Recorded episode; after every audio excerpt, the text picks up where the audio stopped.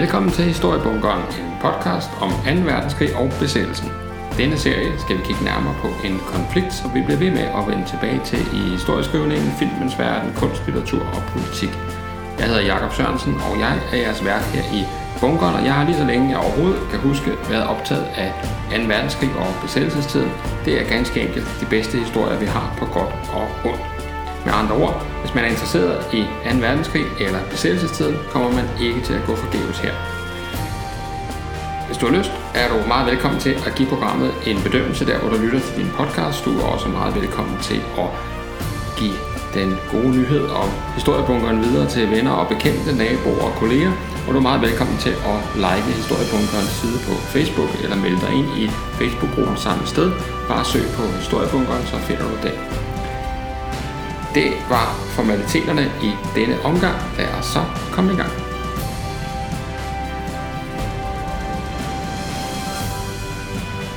Se, i dette afsnit af Historiebunkeren, der er vi jo nået til det ottende afsnit i serien om tyskernes angreb ind over Vesteuropa i det sene forår og tidlig sommer nitten fyrre, det der hedder Fall Gelb som operationsnavn, og som i denne her sammenhæng kalder jeg jo det for det perfekte slag, fordi her har vi en situation, hvor alting på mange måder lykkes for tyskerne, og øh, uden at afsløre for meget, så vinder de jo en overvældende sejr øh, i løbet af de her øh, uger, som, øh, som felttoget varer.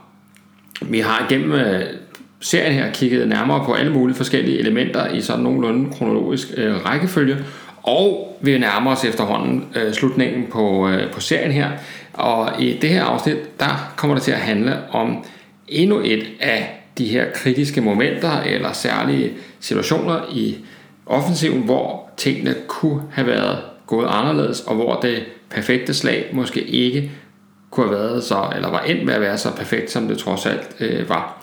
Øh, efter krigen, øh, i sin memoir, der skriver von Rundstedt, det vil sige en af de tyske chefer i den her sammenhæng, øh, feltmarskal von Rundstedt, han skriver, at et kritisk moment i fremrykningen, det skete, da mine styrker var ved at nå kanalen. Det skyldes et britisk modangreb i sydlig retning ved Arras mod Cambrai den enogtyvende maj.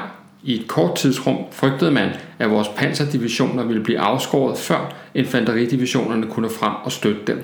Og det er øh, præcis denne situation, det her kritiske moment, som dagens afsnit skal handle om, nemlig øh, hvordan et mislykket britisk-fransk modangreb alligevel ender med at redde resterne af det britiske ekspeditionskorps øh, ved Dunkirk, og igen igen understregning af tre vigtige elementer øh, i den her sammenhæng, nemlig betydningen af kommunikation i kampsituationer, øh, betydningen af det, man kan kalde synlig ledelse med sådan lidt moderne ledelseslingo, og så at øh, en tredje ting, nemlig at det her med blitzkrig-konceptet ikke nødvendigvis var noget, alle på tysk side helt havde forstået, hvad indebar.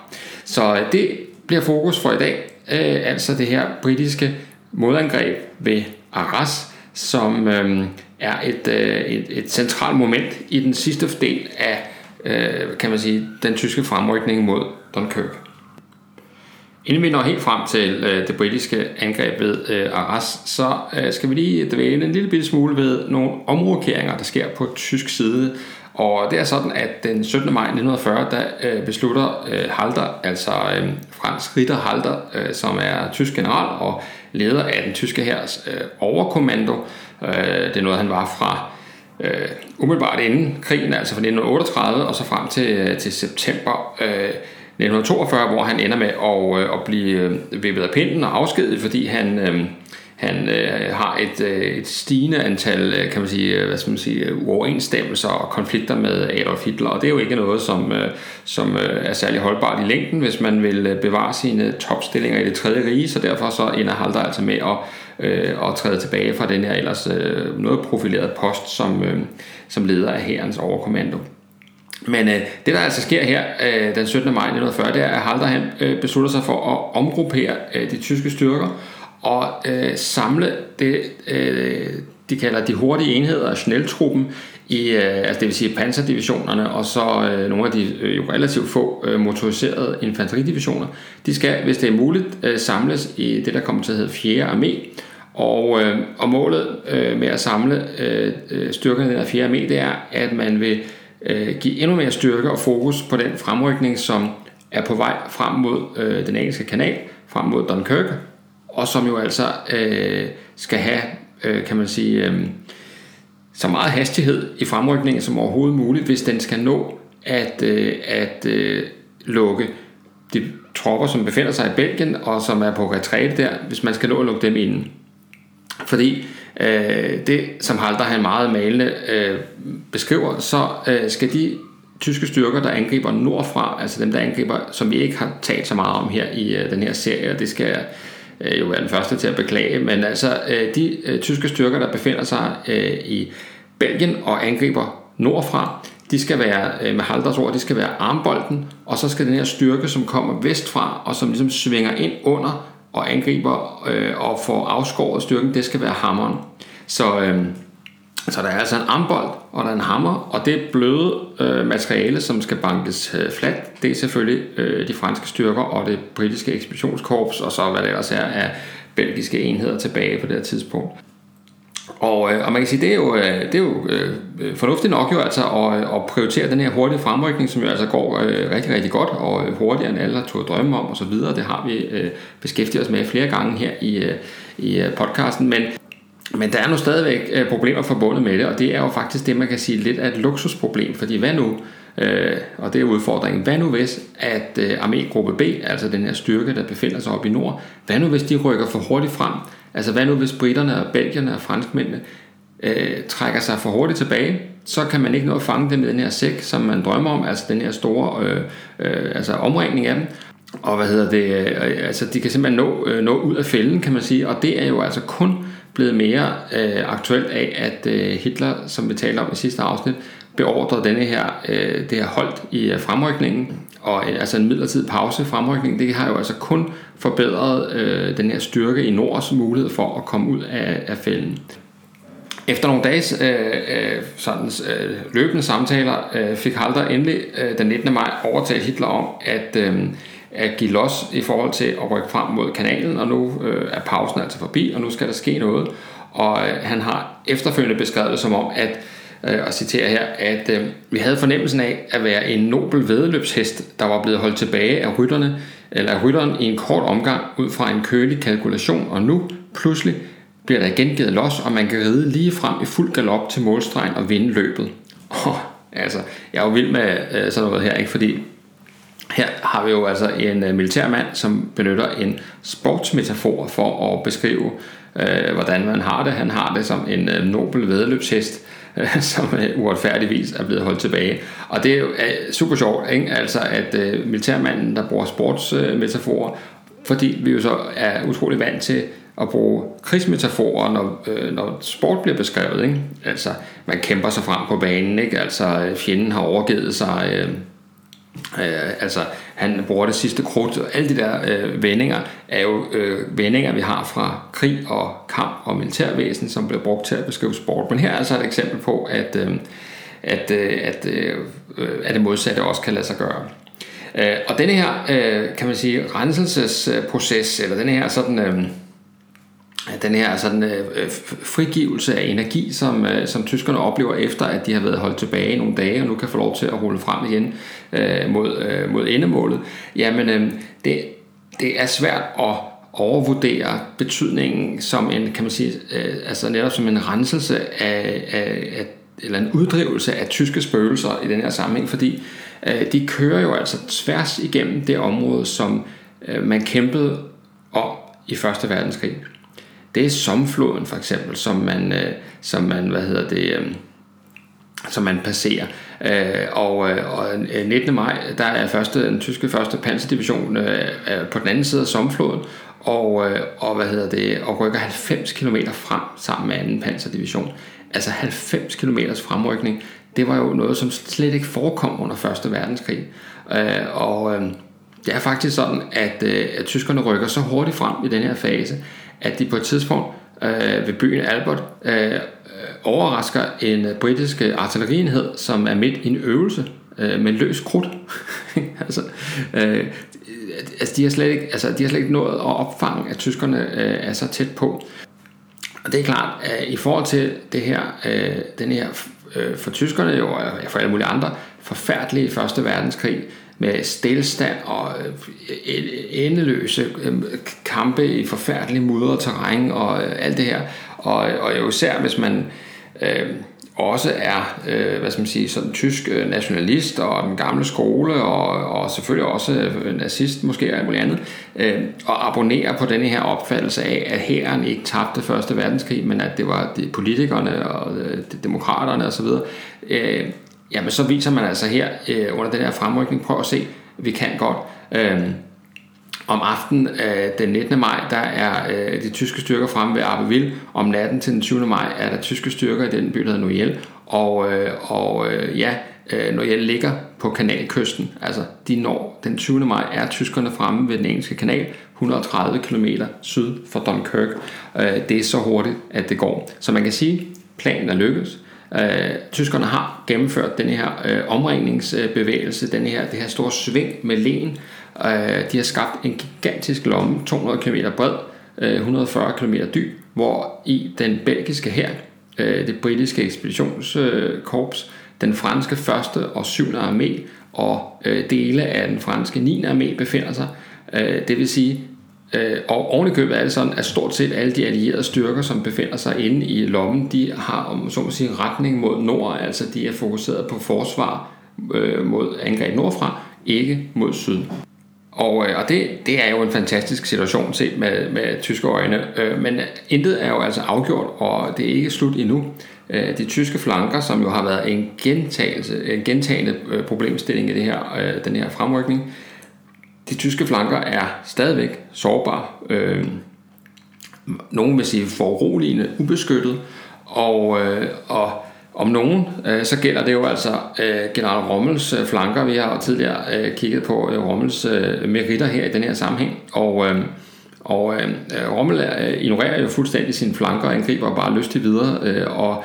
Øh, syvende panserdivision, som han jo altså øh, har kommandoen over, øh, de når frem til det her område ved byen Arras øh, den enogtyvende maj og har ligesom foretaget sådan en stor svingende bevægelse, som, øh, som endnu, øh, endnu højere grad er med til at øh, og blotte Rommels flanke og altså øh, især ind mod, kan man sige, selve byen øh, Arras. Hvis man skal prøve at sætte sig lidt ind i, hvordan øh, Rommelgaard har det i de her dage, så må man sige, at øh, han er øh, høj af sin succes. Det går jo øh, over al forventning, og, øh, og al forsigtighed er jo for længst øh, smidt over bord. Så derfor sender han jo lystigt øh, et af sine øh, regimenter, det femogtyvende panserregiment, øh, frem mod øh, en flod, der hedder Skarf, der ligger øh, ti kilometer væk fra Arras. Og her skulle de øh, sikre en bro, altså et brohoved, sådan så at, øh, at det var nemmere at komme over, når resten af divisionen nåede frem. Og det betyder, at, øh, at man er faktisk i en situation, hvor divisionens hovedstyrke befinder sig uden øh, kampvogn, øh, der hvor de er. Altså det vil sige, Rommel har sendt sin mobilstyrke frem for at sikre øh, overgangen længere frem. Normalt har Rommel jo været øh, utrolig heldig, og øh, tingene er, øh, er lykkedes for ham, og heldet har tilsmilet ham, kan man sige. Men den her gang, der overspænder han øh, buen, må man nok sige. Fordi lige præcis i den her situation, hvor, tysk, øh, hvor øh, Rommel har sendt sine kampvogne frem, så øh, har britterne, som altså jo faktisk, og det skal også lige siges, er helt uvidende om, faktisk på en eller anden måde helt uvidende om, øh, hvor de tyske styrker, som mere præcis befinder sig, øh, de har altså øh, besluttet sig for at øh, gennemføre et modangreb mod Arras, lige præcis ind i øh, Rommels helt ubeskyttede flanke, og lige ind i øh, de øh, sårbare enheder, som Rommel har der, altså øh, artilleri og infanteri, som ikke, øh, som ikke er, er dækket af, øh, af kampvogns øh, hjælp. Hvad hedder det? Rommel, han er jo øh, vanen tro, øh, leder han jo fra front, så han befinder sig op hos det femogtyvende panserregiment, øh, og øh, da infanteriet ligesom ikke øh, kommer med, øh, så vender han om øh, for at og, øh, få fat i dem, og øh, ved firetiden øh, om eftermiddagen, øh, der øh, kan han så med egne øjne se omkring fyrre britiske kampvogne angribe øh, omkring Arras. Øh, Rommel kører derefter øh, hurtigt hen til øh, et øh, udsigtspunkt, det de kalder bakke et hundrede og elleve, som, øh, hvor, hvor der allerede nu befinder sig en tysk artillerienhed, og her øh, kunne Rommel så med, øh, med sådan professionel tilfredshed øh, konstatere, at hans artillerister øh, kølig og øh, uden tegn på øh, panik eller lignende øh, skyder løs mod øh, britterne og, øh, og stort set øh, ignorerer øh, britternes beskydning den anden vej. Øh, Og allerede her kan, kan Rommel konstatere, at øh, der er flere af de her britiske Mark et eller Mark et øh, kampvogne, der er øh, brudt i brand. Øh, Mark et er jo sådan en, det der hedder en cruiser tank, og det er sådan en, en rigtig mellemkrigs, øh, slutning af mellemkrigskampvognen, som, øh, som var øh, øh, bygget som en hurtig kampvogn, der kunne gennembrud, øh, hurtigt gennembrud øh, fjendens linjer og, øh, og, og derefter sådan, øh, slå sig løs i fjendens, øh, i det bagland, der befinder sig bag linjerne.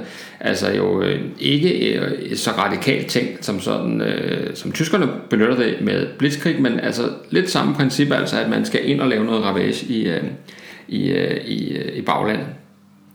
I midten af trediverne, i seksogtredive, der øh, beslutter øh, det britiske War Office at, øh, at ligesom gå efter to typer af kampvogne øh, i fremtiden, og øh, den ene, det er en øh, altså tungt panseret, kraftigt panseret øh, infanterikampvogn, kan man kalde det, som skulle bruges til at rulle øh, frem sammen med infanteriet øh, i forbindelse med angreb. Det var den ene type, den der også kunne minde lidt om de franske Char B øh, kampvogne, og så er der så hurtige mobile øh, cruiser tanks, som øh, altså skal ind og lave ravage i baglandet.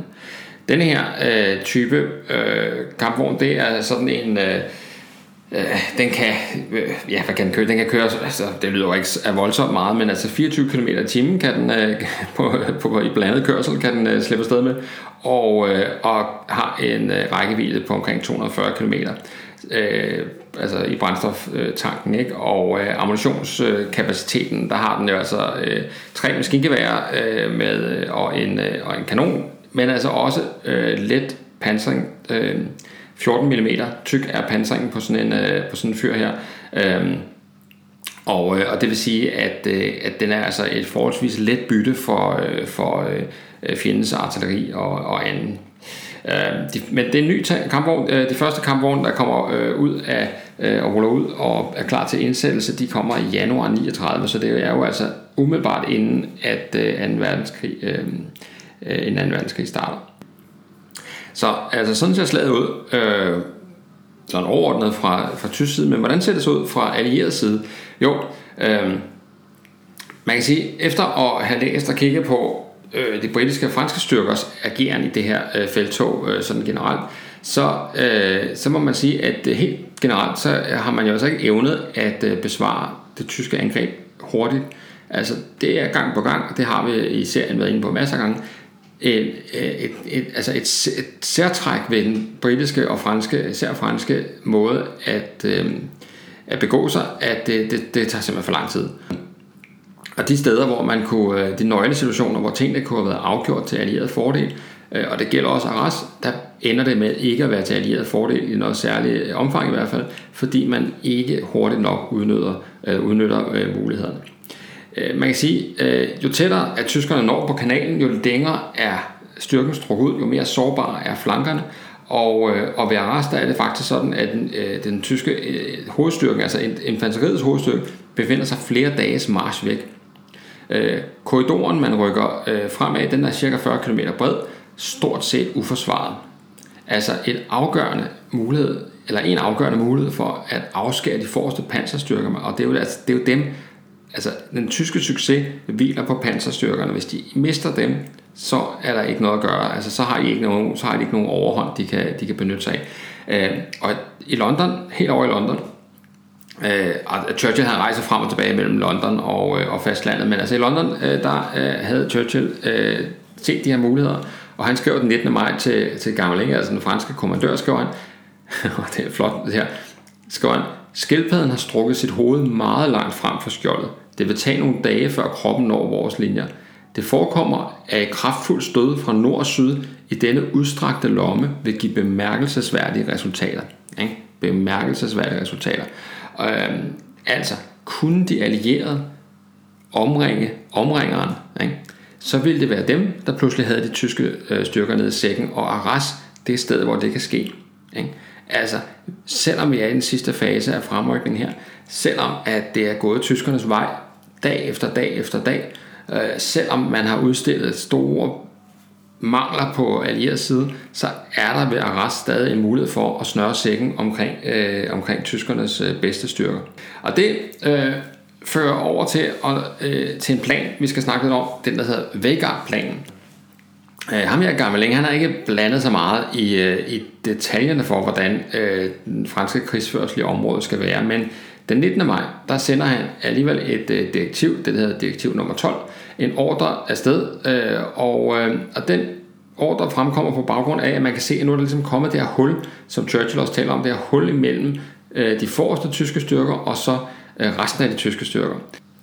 Og, øh, og det vil sige, det er altså den her åbning, som man måske er gået og ventet på på allieret side.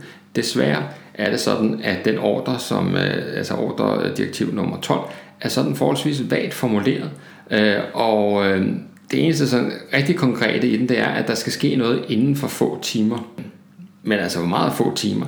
Øh, så så øh, det er jo virkelig op til fortolkning, kan man se, fordi der går flere dage, uden der rigtig sker noget. Og grunden til det, det er, at øh, ganske kort tid efter, at øh, Gamelin han har sendt det her øh, direktiv afsted, så bliver han fyret, øh, fordi resultaterne jo ikke har været sådan særlig imponerende. Og øh, stafetten bliver givet videre til den øh, fireoghalvfjerds-årige øh, general Maxim Weygand, som øh, ellers øh, var gået på pension. Altså han er blevet hentet ind fra, øh, fra øh, hvad hedder det, pensionisttilværelsen og er blevet sat tilbage øh, i, i chefstolen. Han havde under første verdenskrig været Marshal Fochs øh, højre hånd og, øh, og en af sådan, arkitekterne bag øh, øh, afværgelsen af øh, den tyske for, den tyske forårsoffensiv i nitten atten, og nu øh, bliver han altså hentet ind øh, og skal gentage øh, succesen. Øh, men øh, det viser sig så, at øh, det var en utrolig øh, uheldig idé at få at hive en om muligt endnu ældre mand ind til at træffe beslutningerne, fordi at i endnu højere grad end sin forgænger, så foregår tingene i et meget adstadigt beslutningstempo. Øh, Weygands første ordre, det er at afløse alle hans forgængers ordre, herunder altså øh, det her øh, direktiv nummer tolv, fordi han vil gerne lige øh, danne sig et øh, overblik over øh, tingene og danne sig sit eget indtryk af situationen, og det gør han så ved, at han jo faktisk øh, besøger Gud og hver mand og snakker med dem om, hvordan det går. Altså ikke noget med forhastede beslutninger her. altså, og Weygand, han bruger masser af tid på det her. Han besøger øh, politiske pengere i Paris, han besøger chefen for første armégruppe, og han hilser på den øh, belgiske konge op ved Ypres, og han, han øh, øh, det er først den toogtyvende maj om aftenen, at øh, han kommer tilbage til Paris ved roret for at kunne træffe beslutninger, og her har øh, britterne jo altså vel at mærke allerede øh, forsøgt deres del af øh, angrebet ved Arras uden held. Og, øh, og det er altså først der, tre dage efter sin indsættelse, at øh, han øh, udsender operationsordre nummer et, og det er den, der også bliver kaldt, kaldt som øh, Weygand-planen. Og det, altså, øh, ja, altså... Øh, som Churchill øh, kommenterer det så, øh, og han nu befinder han sig så i Paris, øh, den gode Churchill, han øh, siger, jamen øh, den her plan øh, adskiller sig faktisk overhovedet ikke fra den plan, som øh, Gamelin havde lagt, altså i øh, operationsdirektiv nummer tolv. Øh, det eneste, den store forskel er nu var, at nu er der gået tre dage, og øh, den situation, som den mulighed, der var for at øh, udnytte øh, et hul i de øh, tyske styrker, øh, den er jo altså forpasset.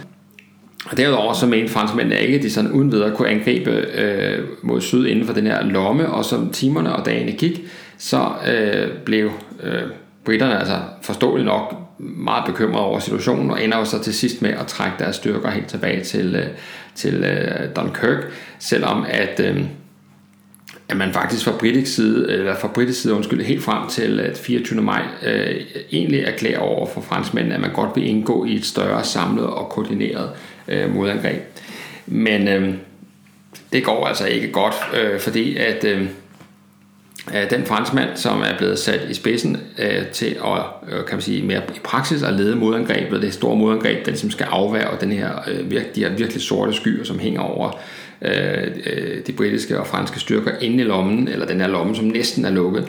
Øh, ja, men han, øh, general Billotte hedder han, han, øh, han bliver dræbt i en trafikulykke den enogtyvende maj om aftenen, og, og så har vi altså igen et eksempel på, hvor u almindelig fodslæb, når man er på fransk side, for der går tre dage, altså tre døgn, før man øh, udnævner, officielt i hvert fald udnævner en, øh, en efterfølger. Og øh, det modangreb, som man har på tegnebrættet, det bliver udsat øh, fra den treogtyvende maj til den fireogtyvende maj, til den femogtyvende maj, til den seksogtyvende maj, til den syvogtyvende maj, hvor efter det så øh, ganske enkelt bliver opgivet, fordi nu er altså situationen har fuldstændig forandret sig. Så altså, man må bare sige, at øh, øh, situationen omkring Arras, muligheden for at hugge hovedet af øh, skildpadden, nu hvor hovedet er strukket så langt ud af skjoldet, øh, det udstiller altså et kæmpe problem, som øh, de her to allierede har, øh, de britiske og franske allierede, nemlig at de ikke øh, er gode til at koordinere deres indsats. Og det er som om, at de øh, modarbejder hinanden, og, og, og i det hele taget altså, ikke kan finde ud af at, at, at tale sammen. Øh, Ironside, altså øh, ham som er på britisk side, som skulle sådan, øh, stå for modangrebet her, han har gentaget gange øh, beklaget sig over manglende samarbejdsvilje øh, fra øh, Billotte, altså den her franske kommandør, og han blev så dræbt midt i det hele. Øh, og... Øh, Og, og som Ironside beskriver det, så er de franske generaler lamslået og helt uden, øh, uden initiativ, og ham der ender med at få øh, opgaven, øh, ham der hedder øh, på fransk side general Altmaier, som skal, øh, skal øh, koordinere angrebet sammen med Ironside, han, han, det er en mand i dyb depression, der bliver sat til, til det her, og øh, de to folk, altså Ironside og Altmaier, de mødes, øh, og, øh, og der har øh, en britisk forbindelsesofficer, øh, han hedder Major Vortrain, han beskriver mødet mellem de her to, og citerer her, han siger: "General Altmaier, som giver udtryk af at være en udmattet og forslået mand, sidder på en stol og græder stille. Han siger, at vi må se tingene som de er, at hans styrker er færdige, og han er klar til at tage ansvaret for det, og tage ansvaret for at nægte at udføre ordren, altså ordren om angreb, og han vil trække, træde tilbage som leder, øh, og øh, forhåbentlig senere falde i kamp. Men han vil ikke fortsæt med at opføre sit armékorps, det er allerede blevet halveret." Altså, det er en general, som er blevet sat til at træffe beslutninger om et angreb, som er så rystet og i depression, at han øh, altså græder og er fuldstændig opgivende i sin, øh, sin tilgang. Og det er klart, det er, øh, øh, altså, det er ikke noget, der fremmer et godt samarbejde her. Bedre bliver det heller ikke af øh, det, man kan kalde sprogbarrieren mellem, øh, mellem de her to, øh, to allierede, fordi øh, de taler altså flere gange ved siden af hinanden, og øh, eksempelvis så, så øh, skriver øh, Ironside til franskmændene, at han vil angribe den enogtyvende maj, altså den enogtyvende maj. Det bliver oversat i, øh, i, i den franske udgave af, af, af skrivelsen til fra den enogtyvende maj. Det er jo altså noget ganske andet. Og øh, Og, og til det, der, der kom her, at depressionsgeneralen Altmaier jo så erklærer, at øh, deres folk er ikke klar før den toogtyvende Så det bliver briterne, der angriber alene ved Arras. Så i stedet for, at begge allierede angriber, bliver det kun briterne.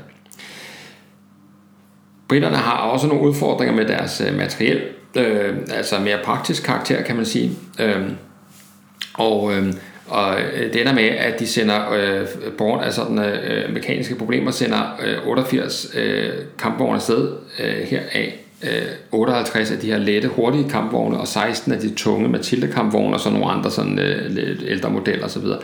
Øhm, og øh, der er en, øh, en britisk militærhistoriker, der hedder Ronald Levin, han skriver, at øh, det britiske angreb, så ofte fremhævet, er faktisk en model for, hvordan man ikke skal udføre et kombineret infanteri- og kampvognsangreb. Øh, og noget af det, som er et øh, problem her, det er nemlig, at øh, det britiske radioer fungerer ikke, som det skal. Øh, det er sådan, at, øh, at briterne på grund af dårlig kommunikation og koordinering, også øh, ved den by, der hedder Dausanne, øh, kommer i klammeri eller kamp med franske kampvogne, og det er jo ikke meningen, kan man sige, ligefrem mellem, mellem gode allierede. Og, og så er der også det, at selve kommunikationen mellem kampvognene, altså mellem de britiske kampvogne, øh, når radioen ikke svigter, jamen så foregår det ved hjælp af sådan nogle... Øh, øh, altså når de, når de både skal kommunikere mellem kampvogne, men også mellem kampvogne og infanteri, så øh, foregår det ved øh, enten, at man øh, øh, fra kampvogne øh, har en mand siddende, der laver sådan nogle flagsignaler, som de andre kan, altså lidt ligesom man gør på, øh, på havet, har sådan nogle flagsignaler, eller at man ganske enkelt stopper op, og så løber over til nabokampvognen og siger, hvad der skal ske. Og det er klart, øh, det er noget, som... Øh, Altså det er simpelthen ikke effektiv øh, øh, kommunikation. Det er også ganske farligt øh, selvfølgelig at rende rundt med det ude på slagmarken og skulle give beskeder fra den ene til den anden. Øh, konsekvensen af det er jo selvfølgelig, at øh, den dårlige øh, kommunikation betyder, at øh, de britiske kampvogne kommer til at kæmpe meget alene og at øh, agere på egen hånd. Altså det bliver ikke koordineret. Og selvom de, nogle af dem jo kæmper frygtelig heroisk og helt fantastisk, og man må virkelig, sådan, virkelig bøje sig støvet over for den sådan, øh, altså, øh, hvad skal man sige, det mod og mandshjertet, der bliver lagt for dagen, så nytter det bare ikke noget, at altså, en kampvogn kan ikke gøre en forskel. Altså hvis man ikke koordinerer tingene med andre kampvogne og med infanteriet, altså, så kan det næsten kun ende på en måde. Og det er altså, øh, ved, øh, ved Arras er det en tragedie. Kun otteogtyve af de otteogfirs kampvogne, som briterne indsætter, slipper væk igen. Og det, og det er jo altså vel at mærke øh, kampvogne, som bliver sat ind kun imod infanteri og artilleri, ikke tyske kampvogne, altså det, det, er, det er kun infanteri og artilleri, øh, og så øh, selvfølgelig Luftwaffes angreb efterfølgende. Så, øh, så selvom man har, men altså okay, selvom man har øh, øh, jo på mange måder tabt slaget, altså man får ikke gennembrudt øh, øh, de tyske linjer, man får ikke slået, øh, man får ikke lukket den tyske hovedstykke inde, man mister et hav af, af kampvogn, øh, så er et tabt slag jo måske alligevel ikke et tabt slag, øh, fordi man kan jo blive reddet af, at modparten ikke er klar over, at man har tabt. Og det er nogle gange det, der er fantastisk øh, ved at studere historien og militærhistorien, det er jo at, øh, at finde ud af, at at nogle gange, så betyder det ikke så meget, om man har vundet slag, hvis bare man tror, man har vundet slag. Eller det betyder ikke så meget, at øh, man har tabt slag, hvis man ikke er klar over, man har tabt slag. Og i det her tilfælde, der kan man sige, at øh, der bliver øh, briterne og franskmændene jo så også øh, på anden hånd jo i nogen grad reddet af, at, øh, at tyskerne ikke er helt er klar over, øh, hvordan de skal tolke øh, hændelserne ved Arras. I den tyske ledelse, altså Rommel, han er ikke i tvivl, han er jo klar, og han, han har jo sådan drevet dem på flugt, men i den tyske ledelse, der øh, får det her modangreb, det får, øh, får øh, den tyske ledelse til at ryste på hånden.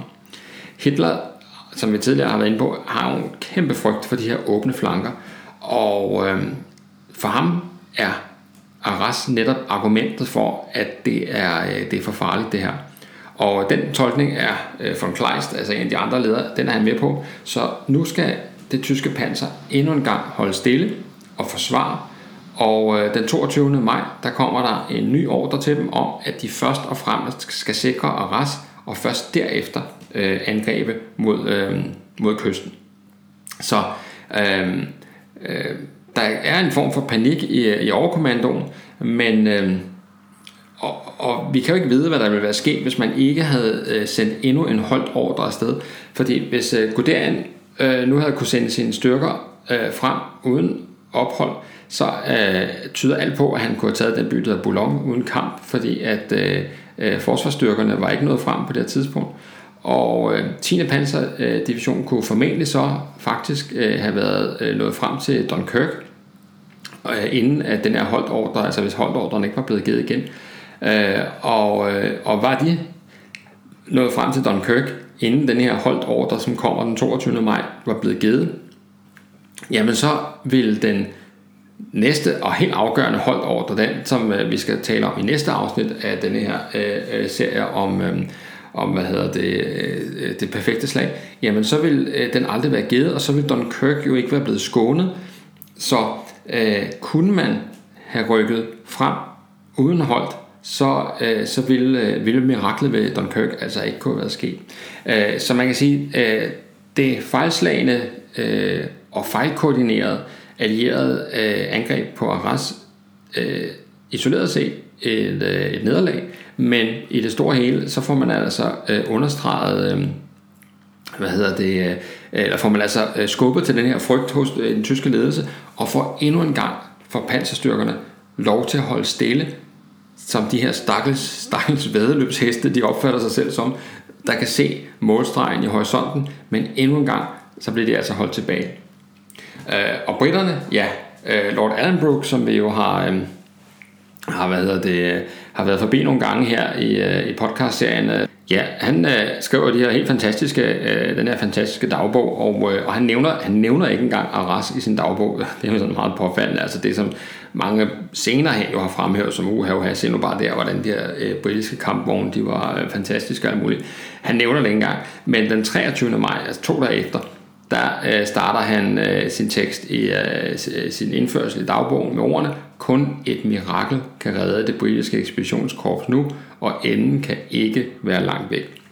I næste afsnit af Historiebunkeren, som indtil videre, og hvis det planen holder, er sidste afsnit af den her serie, øh, det kommer til at handle om to ting, nemlig øh, det mirakel, som øh, Alanbrooke han beder om. Kun et mirakel kan redde det britiske ekspeditionskorps. Det er det ene. Og det andet, det er de krigsforbrydelser og overgreb på civile og på krigsfanger, som øh, følger i kølvandet på den tyske fremrykning. Vi har jo altså i serien indtil videre kigget snævert militært på tingene, og øh, det skal altså ikke skygge for, at den her tyske krigsmaskine, den øh, er heller ikke øh, bleg for at øh, bryde med øh, hvad skal man sige, øh, reglerne for øh, krigsførsel, og øh, det går altså ud over civile og fjendens soldater i, øh, i en række tilfælde. Og det kigger vi lige nærmere på næste gang, men indtil da øh, er der kun tilbage og sige tak for denne gang. Det var dagens afsnit af Historiebunkeren. Tusind tak, fordi du lyttede med. Som nævnt i starten, er du meget velkommen til at give programmet en bedømmelse der, hvor du lytter til podcast, hvis man ellers kan det. Du er velkommen til at like Historiebunkerens side på Facebook, eller melde dig ind i gruppen samme sted. Bare søg på Historiebunkeren, så finder du den der. Og du er selvfølgelig også meget velkommen til at reklamere vidt og bredt i din omgangskreds for den her podcast, hvis du ellers har lyst til det. Det er fuldstændig og ganske gratis at lytte med til Historiebunkeren. Det drives af interesse og begejstring for historien. Men hvis du alligevel har lyst til at give en mindre donation til driften af Historiebunkeren, jamen så modtages bidrag gerne, store som små, på MobilePay på det nummer, der hedder syv fire fem ni fem T A, og det var syv fire fem ni fem T A. Husk at tjekke, at der står Historiebunkeren i modtagerfeltet, inden du sender et eventuelt bidrag afsted. På forhånd tak, og tak til alle jer, der har bidraget. Det er øh, rørende at modtage øh, den slags erkendeligheder, det må jeg sige. Øh, men jo ikke altså noget, man skal gøre. Det er jo, er jo fuldstændig frivilligt, og øh, som udgangspunkt altså et øh, gratis con amorte projekt det her. Nå, lang historie. På forhånd tak, øh, og på genlyt næste gang bunkeren åbner op.